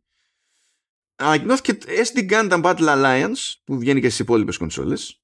Ανακοινώθηκε port των Portal, το λεγόμενο Portal Companion Collection, αλλά και το Taiko no Tatsujin Rhythm Festival που είναι και αυτό. Και... Δηλαδή όλα αυτά είναι και, καινούρια πράγματα. Δεν αναφέρω καν τα υπόλοιπα που δεν είναι καινούρια στην παρουσίαση. Είναι καινούρια πράγματα που σκάσανε στη, στο Nintendo Direct. Όλα αυτά είναι καινούρια. Ναι. Εντάξει, δεν ξέρω πού να το πιάσω τώρα γιατί είμαι, είμαι εκνευρισμένος λίγο. Εκνευρισμένος ε, είναι. Είμαι λίγο εκνευρισμένος γιατί. Δεν βγαίνει το budget. Το, το κείμενο, το, το, το, κείμενο στο Games Industry, τη στήλη που έγραψε ο Φάχη. Α, το διάβασε τόση ώρα, έκανες το λάθος. Μπράβο. Ναι. ναι, ναι. ε, και, βα, και βασίζεται πάνω στο, στην έννοια της νοσταλγίας είναι ακριβώς γιατί η gaming δημοσιογραφία πάει από το κακό στο χειρότερο. Και έχει πάει από το κακό στο χειρότερο. Αυτό είναι ένα άρθρο το οποίο είχε ανέβει στο Games Industry Biz. Και χρεώνει στην Nintendo τα, τα, τα remake του, του Front Mission, τα κλονόα, και τα, λες και είναι... ναι, πρώτον αυτό. Δεύτερον, ζούμε στην εποχή των remakes. Δεν υπάρχει εταιρεία που δεν έχει κάνει remake. Με τον ένα ή τον άλλο τρόπο. Θέλετε κορυφαίο remake; Σαν το Shadow of the Colossus; Σαν το Resident Evil 2. Sure. Θέλετε άλλο μικρότερο remake; Πριν λίγα χρόνια βγήκαν τα Final Fantasy τα παλιότερα remaster. Υπάρχουν ήδη και στο Game Pass. Παραδείγματος χάρη, για να πούμε μερικά πραγματάκια. Έτσι. Το ότι στοχεύει πάνω στην Nintendo σε αυτό το Nintendo Direct είναι σαν να πούμε ότι α, η Sony ε, πρέπει να βγάλει καινούργια IPs ε, για να αποδείξει ότι είναι, είναι τούμπανη η εταιρεία. Είναι σαν να, ξέρεις, να ξεχάσουμε ότι η Sony έβγαλε 600.000 νέα IP την προηγούμενη γενιά και ότι τώρα απλά θα βγάλει τα sequels, το οποίο είναι, είναι πολύ λογικό. Και λέγοντας αυτό το πράγμα για την Nintendo, είναι, είναι σαν να παραβλέπεις στην ουσία όλα αυτά τα νέα παιχνίδια που αναφέρεις σε μια εποχή που η ίδια η Nintendo και η ίδια η βιομηχανία περνάει το, το πυρετό του remaster και του remake. Είναι πραγματικά κακογραμμένο. Ε, είναι τελείως opinion piece. Και αυτό είναι το επικίνδυνο στη δημοσιογραφία των video games. Πλέον, Καλά, αυτό είναι το επικίνδυνο στη δημοσιογραφία. Υποτίθεται ότι. Όχι το να υπά... Δεν είναι κακό να υπάρχουν opinion pieces ε, ε, και στην τελική μαρκάρεται ως opinion piece που αυτό είναι το σωστό να κάνει. Έτσι. Το κακό στη δημοσιογραφία είναι ότι η Κουτσή Μαρία δεν μαρκάρει και πλασάρει opinion σαν να είναι δεν ξέρω μόλις, μόλις πριν λίγο είπα ότι η επίσημη παρουσίαση Nintendo για το ηλικιακό της, για την ηλικία του κοινού, το ηλικιακό της κοινό, είναι 21 με 25.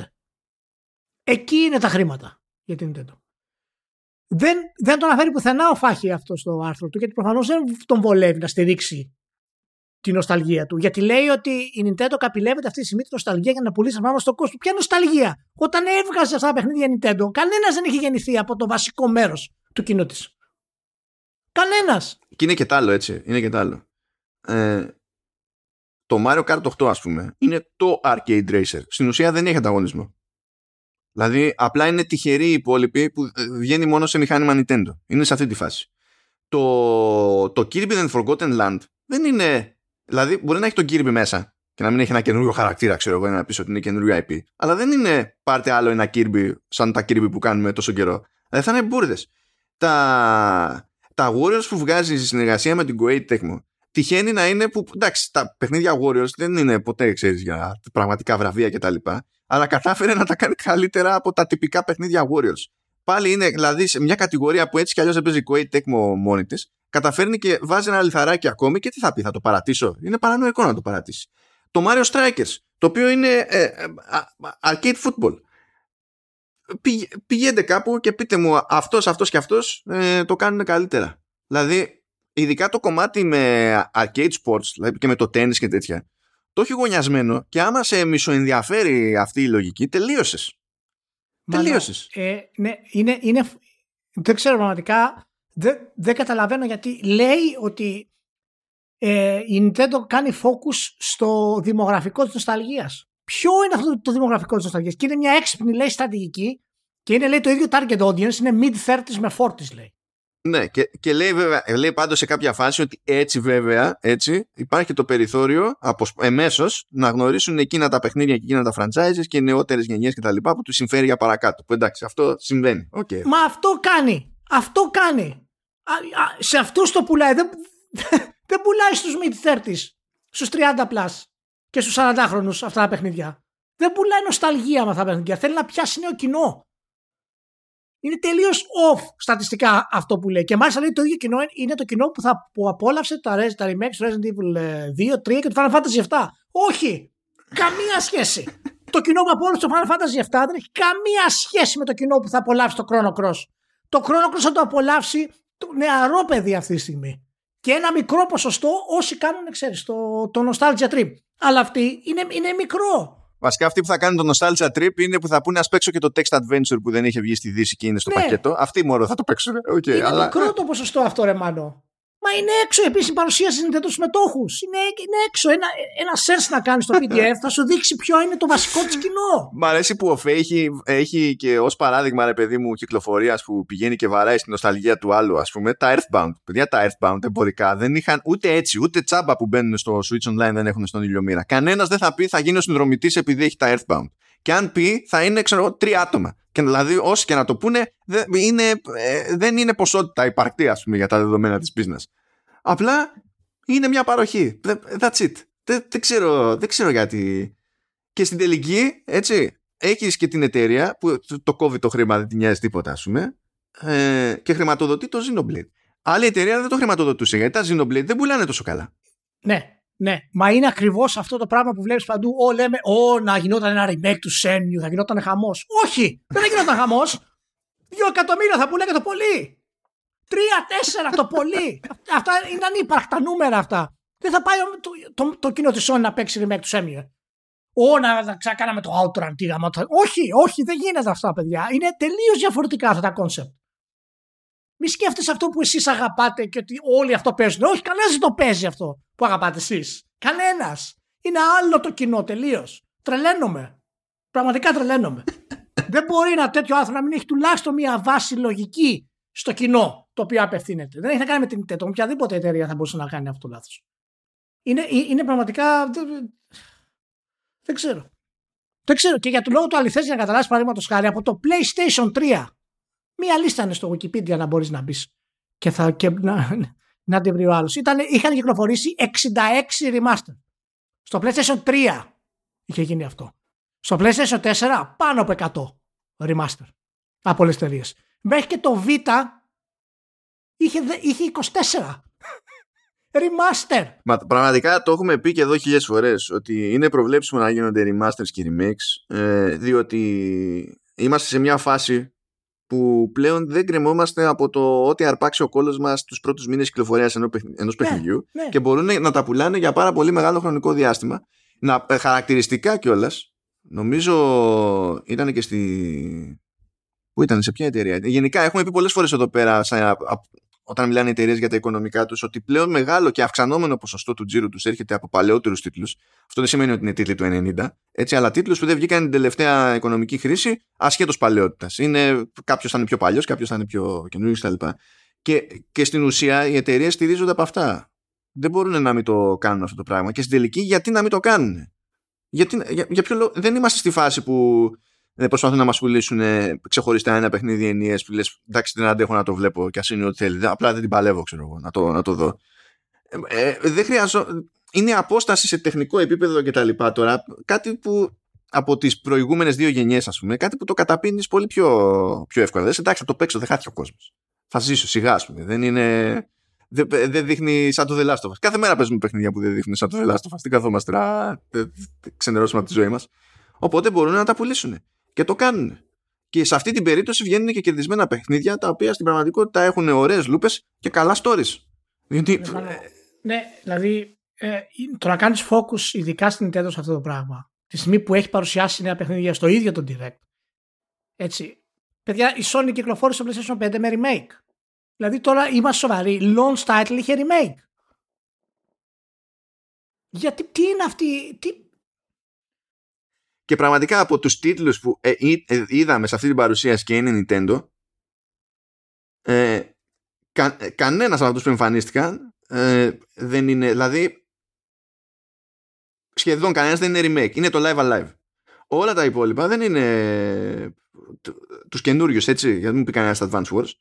Ε, όλα τα υπόλοιπα είναι καινούριο περιεχόμενο ή καινούργιοι τίτλοι. Και δεν μπορώ να συλλάβω αυτό που έκανε ο Φέχη, που χρεώνει τα remakes άλλων σαν να τα...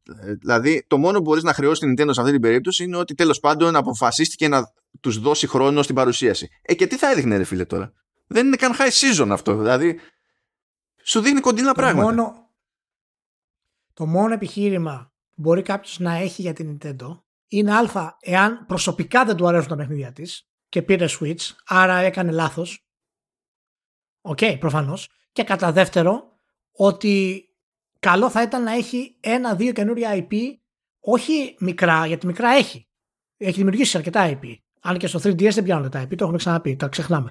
Αλλά ε, IP επίπεδου Zelda και Mario, ήδη ο πρόεδρος έχει πει ότι θέλουμε να προχωρήσουμε προς τα εκεί.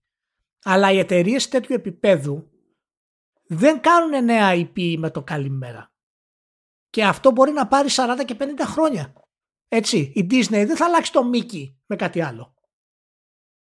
Δεν θα πει αφήνω τα Marvel για να φτιάξω ένα νέο κόσμο super hero αυτή τη στιγμή. Θα κάνει διάφορα spin-offs, αλλά ποτέ δεν πρόκειται να αφήσει αυτό το επίπεδο. Δεν θα αφήσει κάποιος στο Star Wars για να κάνει κάτι άλλο. Δεν μπορούμε να κατηγορούμε μια εταιρεία τέτοιου επίπεδου επειδή μένει στο Μάριο και, και στο Zelda που πουλάνε 30 και 40 εκατομμύρια για πλάκα να πεις ότι χρειάζεται κάτι άλλο γιατί θα με ενδιαφέρει περισσότερο εμένα να δω και άλλου είδους παιχνιδιά. Ναι, είναι ένα επιχείρημα που μπορείς να τη πεις. Σίγουρα, όπως λέμε και στη Disney. Έχεις τόσα δισεκατομμύρια, γιατί δεν φτιάχνεις νέους κόσμους. Ναι, αλλά παιδιά, ε, κοιτάξτε να δείτε όμως. Στην εποχή του Switch, ας πούμε, έτσι, έκανε μια απόπειρα που δεν την έχει συνεχίσει. Δεν ξέρω αν την ξανασυνεχίσει ποτέ. Δεν έχω ιδέα αν πήγε ή δεν πήγε αυτό. Έκανε τη φάση με το ARMS, ας πούμε. Και εντάξει, όχι στην ναι. εποχή του Switch, το ξεκίνησε νωρίτερα, αλλά έκανε το Splatoon. Και να που πάει να βγει τρίτο. Και όσο πάει, το χτίζει. Απλά εκεί ξέρεις τι θα ακούσεις, τρε παιδί μου. Το κλασικό είναι πατάνε όλα στην ίδια γούτσου αισθητική και τα, και τα συναφή, ας πούμε. Εντάξει, αυτό δεν σημαίνει. Και πάλι και αυτό δεν ισχύει έτσι. Γιατί και το Metroid, ας πούμε, εκτός ότι δεν πατάει στην ίδια αισθητική, δεν είναι καινούριο, αλλά έκανε μια στροφή σε λίγο ξέρεις, πιο μαυρίλα η, η φάση. Τα Xenoblade δεν είναι ακριβώς έτσι, θα ήθελα να πω. Ε, ε, ακόμα εξακολουθεί και προσπαθεί με το Prime και το, και το Bayonetta που ειδικά το Bayonetta σίγουρα δεν είναι έτσι δεν είναι ούτε γούτσου ούτε, ούτε τίποτα και κάνει και κονέ με τίτλους τρίτων στην πλατφόρμα της που παλιά δεν έκανε δηλαδή ξέρω εγώ τώρα θα πεις ποιος νοιάζεται αλλά Zombie Army 4 Dead War ας πούμε σε κονσόλα Nintendo Τέλος πάντων ε, τουλάχιστον ε, όταν διαβάζετε άρθρα γενικά πολλά από αυτά τα βασικά πράγματα που λέει είναι εύκολο να τα ψάξετε με ένα απλό Google. Δεν χρειάζεται ιδιαίτερη ανάλυση. Δεν χρειάζεται να κάνει 30 χρόνια ανάλυση video games για ορισμένα πράγματα. Απλά μπείτε στον κόπο να ρίξετε ένα νέο tab. Να δούμε και λέτε γιατί λέει νοσταλγία. Ποιοι παίζουν τα παιχνίδια της Nintendo; Είναι μια απλή ερώτηση. Ή ποιοι παίζουν τα παιχνίδια της Sony; Πείτε και κάντε μια, ένα search. Μπορεί να βρείτε ένα αποτέλεσμα. Και να πείτε, Όχι, αυτό το άρθρο δεν ισχύει. Π.χ. Και θα έχει πολύ ενδιαφέρον να δούμε πραγματικά ε, και το επίπεδο των πωλήσεων θα κάνουν όλα αυτά τα, όλα αυτά τα remakes. Να πούμε ότι τελειώσαμε την Nintendo, να πετάξουμε λίγο, έχουμε μια ενδιάμεση στάση από Microsoft. Ναι, έχουμε Micro, ε. Λοιπόν, μια στάση από Microsoft, καλά μας παιδιά, διότι βγήκε τέλος πάντων και είπε ότι κοιτάξτε να δείτε ε, εμείς συνεννοηθήκαμε με τη Sony και παιχνίδια της Activision Blizzard όπως το Call of Duty. Προφανώς λέει και θα βγαίνουν για το προσυμφωνημένο διάστημα αλλά έχουμε, έχουμε σκοπό να συνεχίσουμε να τα διαθέτουμε σε άλλες πλατφόρμες ε, και πέραν του συμφωνημένου διαστήματος ακόμα και να λήξουν τέλος πάντων τα όποια ήδη κανονισμένα. Και όχι μόνο αυτό αλλά δεν έχουμε κανένα πρόβλημα δηλαδή να βρούμε έναν τρόπο να υπάρχει και το Call of Duty ξέρω εγώ στο Nintendo Switch και, και δεν συμμαζεύεται. Ε, και αυτό φυσικά έκανε, έκανε εκεί πέρα Jizz διότι με τη μία φαίνεται, παύλα ερμηνεύεται ότι στόχος της Microsoft είναι η τίτλη της Activision Blizzard γενικά και αόριστα να μην είναι αποκλειστική το οποίο βέβαια είναι wishful thinking διότι δεν λέει όλοι λέει popular αυτό είναι open for debate σε κάθε περίπτωση και το ότι το λέμε αυτή τη στιγμή δεν σημαίνει ότι ισχύει για πάντα δικά μας είναι ό,τι θέλουμε κάνουμε αλλά το ζήτημα είναι γιατί βγήκε και το, έγινε αυτή η δήλωση. Αυτή η δήλωση δεν έγινε μέσω Spencer και δεν έγινε στο επίσημο blog του Xbox. Έγινε στο επίσημο blog της Microsoft. Και έχει χωθεί σε ένα post ε, που έχει να κάνει με τη... Με, στην ουσία με, με στρατηγική μανούβρα που κάνει η Microsoft ε, βλέποντας ότι ε, έρχεται καινούργια νομοθεσία για κάποια θέματα περί ανταγωνισμού και τα λοιπά τόσο στις Ηνωμένες Πολιτείες όσο και στην Ευρωπαϊκή Ένωση. Και λέει κάποια πράγματα που έχει κάνει ήδη στο Windows Store ας πούμε ε, και που ισχύουν και στο Xbox Store αλλά λέει δέχεται κιόλας ότι κάποια πράγματα που ισχύουν στο Windows Store δεν ισχύουν στο Xbox Store όπως η επιλογή για έναν developer ας πούμε να έχει διαφορετικό σύστημα πληρωμής ώστε να γλιτώνει αν γλιτώνει γιατί και αυτό debatable είναι σε κάθε περίπτωση ε, την υψηλότερη προμήθεια που θα του πάρει η Microsoft ας πούμε, για, από το παιχνίδι και τα λοιπά. Και λέει αυτό που ξέρουμε έτσι και αλλιώς ότι το business model στις κονσόλες είναι αλλιώς και σου πουλάω το hardware με ζημία. Οπότε έχω μια ανάγκη παραπάνω από αυτή την προμήθεια. Δεν είναι ότι το κάνω για χάρη γούστο ας πούμε. Ε, οπότε λέει ναι δεχόμαστε ότι κάποια πράγματα που λέμε για το Windows Store δεν ισχύουν στο Xbox Store και θα δούμε, θα κάνουμε ό,τι μπορούμε και τα, και τα συναφή και όλο αυτό είναι, είναι political maneuvering που λένε. Διότι ε, είναι, είμαστε πολύ κοντά σε νέα ε, νομοθεσία και το άλλο που θέλει η Microsoft είναι να εξασφαλίσει προφανέστατα ότι θα πάρει το OK για την εξαγορά της Activision Blizzard.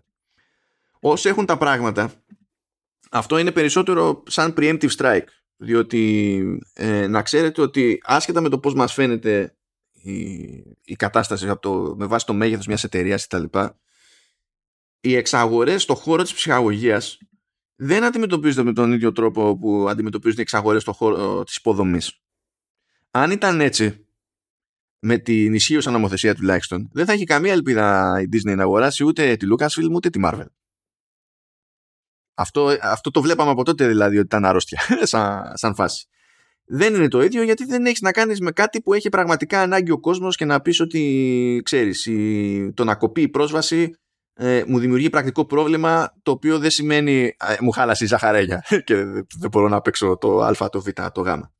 Απλά επειδή την έχεις καπουλάρει η Microsoft μέχρι στιγμής και έχουν έχει κατηγορηθεί σχεδόν οποιοδήποτε εκτός από την ίδια από διάφορες μπάντες, θέλει να εξασφαλίσει ότι θα συνεχίσει να είναι έτσι η κατάσταση. Γιατί πάνε να ρυθμιστούν και στοχοποιούνται οι εταιρείες του λεγόμενου Big Tech, ας πούμε, στις οποίες ανήκει η Microsoft και σου λέει που ξέρω εγώ, προσπαθώντας να μου την πέσουν γενικά, μπορεί να με φάει και εδώ, να με, να με πάρει και εμένα η μπάλα, σε μια εξαγορά που υπό άλλες συνθήκες δεν θα έχει κάποιο ιδιαίτερο πρόβλημα. Α, όλα αυτά μην τα δένετε. Αυτά είναι.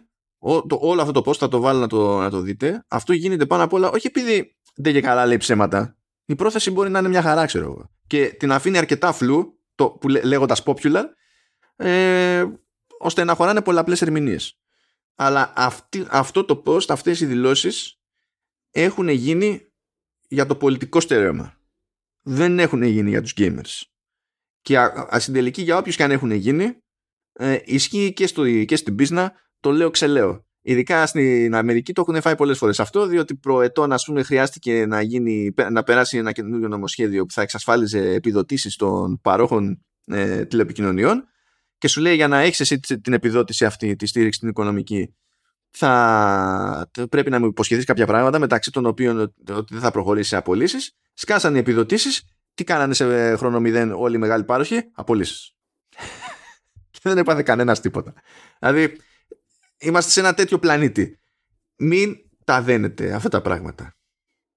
Όλα είναι φλού. Όλα είναι φλού. Και στην τελική εξακολουθεί να μπορεί να επιχειρηματολογεί η Microsoft ότι ακόμα και με αυτή την εξαγορά στο συγκεκριμένο κλάδο δεν θα είναι ο μεγαλύτερος παίχτη. Οπότε θα πει γιατί να την πέσετε σε μένα; Γιατί να με κόψετε εμένα; Το παίζει, παιδιά. Το παίζει τώρα. Ναι. Έχει, έχει ενδιαφέρον λίγο να σταθούμε λιγάκι σε αυτό. Ε, προφανώς χρειάζεται αρκετή ε, αρκετή χορογραφία για να γίνουν αυτές οι κινήσεις και έχω την αίσθηση ότι σιγά σιγά μπαίνουμε σε ένα νέο, νέο είδους ψυχρού πολέμου μεταξύ Sony και Microsoft. Και από μπροστά όλα είναι καλά και ακούμε τι λέτε και θα κάνουμε αυτό που είναι καλύτερο για όλους μας και για τους gamers και τα λοιπά. Ε, Παρ' όλα αυτά όμως, ε, εάν και όταν περάσουν οι, οι εξαγορές αυτές, η εξαγορά τέλος πάντων της Microsoft, ε, μπορεί όντως η Microsoft ε, να συνεχίσει τους μεγάλους είδους να, να τους έχει multiplatform. Ή μπορεί και κάποια καινούρια παιχνίδια που θα βγουν να πει ότι δεν με νοιάζει, θα τα βγάλω στο Switch και στο, και στο PlayStation επίσης. Ο λόγος που θα το κάνει αυτό, αυτό είναι η άποψή μου χοντρικά, ο λόγος που θα το κάνει αυτό αρχικά, δεν, δεν πιστεύω ότι θα το κάνει σε βάθος χρόνου. Αλλά αρχικά, αν το κάνει αυτό το πράγμα, είναι γιατί δεν θέλει να ταράξει το πρόσωπο αυτό που οι gamers πιστεύουν για τη Microsoft. Δηλαδή το πώς αισθάνονται οι gamers για τη Microsoft. Εάν έκανε κάτι τέτοιο, ε, οι gamers έχουν πολύ μεγάλη δύναμη αυτή τη στιγμή. Θα μπορούσαν να δημιουργήσουν πολύ μεγάλο πρόβλημα στη Microsoft. Ως εταιρεία που χαντακώνει το gaming και δημιουργεί όλα αυτά τα προβλήματα ενάντια στους gamers. Λοιπόν, υπάρχει το political αυτό play ας πούμε. Ε, υπάρχει σε αυτές τις κινήσεις. Παρ' όλα αυτά θέλω να δω πότε και πώς θα γίνει ε, η ανακοίνωση για το ότι ναι, αυτό συγκεκριμένο είναι τελικά αποκλειστικό. Το Call of Duty το, το 558 θα, είναι, θα είναι αποκλειστικό. Μία κίνηση είναι αρκετή. Εάν η Sony πει ότι ο νέος τίτλος της Bungie είναι αποκλειστικός, τότε η Microsoft έχει σίγουρα την άνεση να κάνει το ίδιο. Και πιστεύω ότι θα αφήσει πρώτα τη Sony να το κάνει αυτό το πράγμα. Δεδομένου ότι έχει πολύ περισσότερα όπλα αυτή τη στιγμή η Microsoft γενικά από, από third party και νέους τίτλους. Θα είναι πολύ ενδιαφέρον να δούμε αν η Microsoft όντως περιμένει και πει ότι οπ, συγγνώμη, αλλά αν εσείς δεν το κάνατε αποκλειστικό, δεν θα το έκανα ούτε εγώ, παραδείγματος χάρη. Και θέλω να δω αν, αν ο Spencer θα, θα πέσει σε αυτό το παιχνιδάκι, ας πούμε, ε, ή όντως θα κρατήσει, ξέρεις, ψηλά το κεφάλι και τη σημαία του και θα πει ότι δεν μας νοιάζει, κάντε ό,τι θέλετε, ας πούμε. Πιστεύω ότι έχει πάρα πολύ να κάνει με το πρόσωπο που θέλει να έχει εν τέλει κάθε εταιρεία και το πώς οι gamers θα σκέφτονται για την κάθε εταιρεία σε βάθος χρόνου. Και νομίζω ότι η Microsoft παίζει αυτό το long game. Να αποκτήσει δηλαδή το hype του καλού είναι πιο σημαντικό από το να κερδίσει μερικά εκατοντάδες εκατομμύρια αυτή τη στιγμή, ας πούμε. Όχι εκατοντάδες, αλλά πάντων. Και να ξέρετε κιόλας ότι όταν είναι να κάνει μια παραχώρηση η εταιρεία για το συμφέρον της, θα κάνει ό,τι μπορεί ώστε αυτή η παραχώρηση να είναι η μικρότερη δυνατή. Ε, Ένας λόγος που έχει τόσο ανοιχτό πλέον τέλος πάντων το Windows Store η Microsoft δεν είναι ότι ε, την ένοιαζε να το έχει τόσο ανοιχτό. Είναι επειδή απέτυχε. Και επειδή απέτυχε και δεν είχε τίποτα να χάσει, δεν, της, δεν σημαίνει τίποτα το να κάνει αυτές τις διευκολύνσεις. Και με αυτόν τον τρόπο γλιτώνει νομοθετική ρύθμιση. Αλλά για να καταλάβετε επίσης την παράνοια του, της όλης business, γιατί σε, αυτή, σε τέτοιο επίπεδο συζήτηση είμαστε όταν βλέπουμε τέτοια blog post και δεν είναι στο Xbox, αλλά είναι στο εταιρικό το legit. Ένας νόμος που πάει να περάσει τώρα στην Αμερική, ας πούμε, προσπαθεί κάπως να οριοθετήσει το ποια εταιρεία θεωρούμε στον τεχνολογικό τομέα μεγάλη, που εφόσον έχει αυτό το μέγεθος, ξέρω εγώ, και πάνω, σημαίνει ότι πρέπει να την έχουμε από κοντά και κάποια πράγματα να μην τα επιτρέπουμε ή να τα επιτρέπουμε πιο δύσκολα. Βάλανε οι χαλβάδε, βάλανε όριο στο τζίρο. Στη, μάλλον όχι στο τζίρο, στην κεφαλαιακή αξία. Και το βάλανε στα 600 δισεκατομμύρια δολάρια. Το οποίο είναι αστείο από την άποψη ότι αυτό είναι ένα κινούμενο στόχος. Μόνο λόγω πληθωρισμού δηλαδή. Πρέπει να, να καταστραφεί η εταιρεία για να μην συνεχίσει να ανεβαίνει έστω λίγο-λίγο. Και η πλάκα ποια είναι; Τώρα το τελευταίο διάστημα που έπεσε απότομα η αξία της Meta με το Facebook έπεσε κάτω από το όριο. Και εφόσον περάσει αυτός ο νόμος ας πούμε και μείνει κάτω από αυτό το όριο η Meta παρότι έχει την επιρροή που έχει, την εξάπλωση που έχει και αγγίζει τόσο κόσμο δεν θα μπορεί να αντιμετωπιστεί πιο επιθετικά διότι θα έχει κεφαλαιοποίηση κάτω από 600 δις. Και, δηλαδή είναι και νομοθέτες πόντι. ε, και όλοι προσπαθούν να φυλαχτούν. Και η εταιρεία προσπαθεί να φυλαχτεί και εμείς ως ιδιώτες θα πρέπει να προσπαθούμε να φυλαγόμαστε σε δύο περιπτώσεις. Γιατί σε τεχνολογικά θέματα οι λύσεις που προτείνουν οι πολιτικοί, ειδικά στο πρώτο πέρασμα, έτσι δεν φημίζονται για την αποτελεσματικότητά τους και την οξυδερκιά που, που τα γεννάει όλα αυτά. But anyhow, αυτό. Ε, οπότε μην πετάτε τη σκούφια σας, σφιχτείτε λίγο γιατί είναι λίγο σχετικό το τι σημαίνουν όλα αυτά. Αράξτε. Είναι, είναι. Ε, πάντως, ε, να ξέρετε ότι όλα είναι δυνατά αυτή τη στιγμή. Ε, ναι, το πιο πιθανό είναι ότι σε βάθος χρόνου τα αποκλειστικά θα συνεχίσουν να παίζουν τον ρόλο που παίζουν, αλλά αυτός ο ψυχρός πόλεμος μπορεί είτε να αποβεί σε μια απίστευτη ελευθερία στη βιομηχανία και επανάσταση που δεν έχουμε ξαναδεί ποτέ, την Nintendo την βγάζω απ' έξω, ε, ή θα δημιουργήσει ακόμα μεγαλύτερη ε, ρήξη μεταξύ των εταιριών. Είναι δηλαδή τα επόμενα τρία με τέσσερα χρόνια που θα σκάσουν τα πρώτα μεγάλα AAA development ας πούμε από τις ε, εξαγορές. Θα έχει πάρα πολύ ενδιαφέρον. Νομίζω είμαστε εντάξει. Ναι, είμαστε εντάξει πια. Πολύ ωραία. Την άλλη εβδομάδα θα έχουμε κάποια ακόμα οικονομικά. Ε, ναι, δεν χωράγανε, παιδιά. Ναι, ναι. ναι αλλά δεν θα είναι πολλά, οπότε μην, μην πανεκοβάλλεστε. Ναι, ναι. Ε, θα είναι λίγο πιο, πιο έτσι. Και νομίζω ότι ήρθε η ώρα να σας αφήσουμε. Να έχετε ένα, μια σούπερ εβδομάδα και να είστε όλοι καλά. Τα λέμε, τσάου.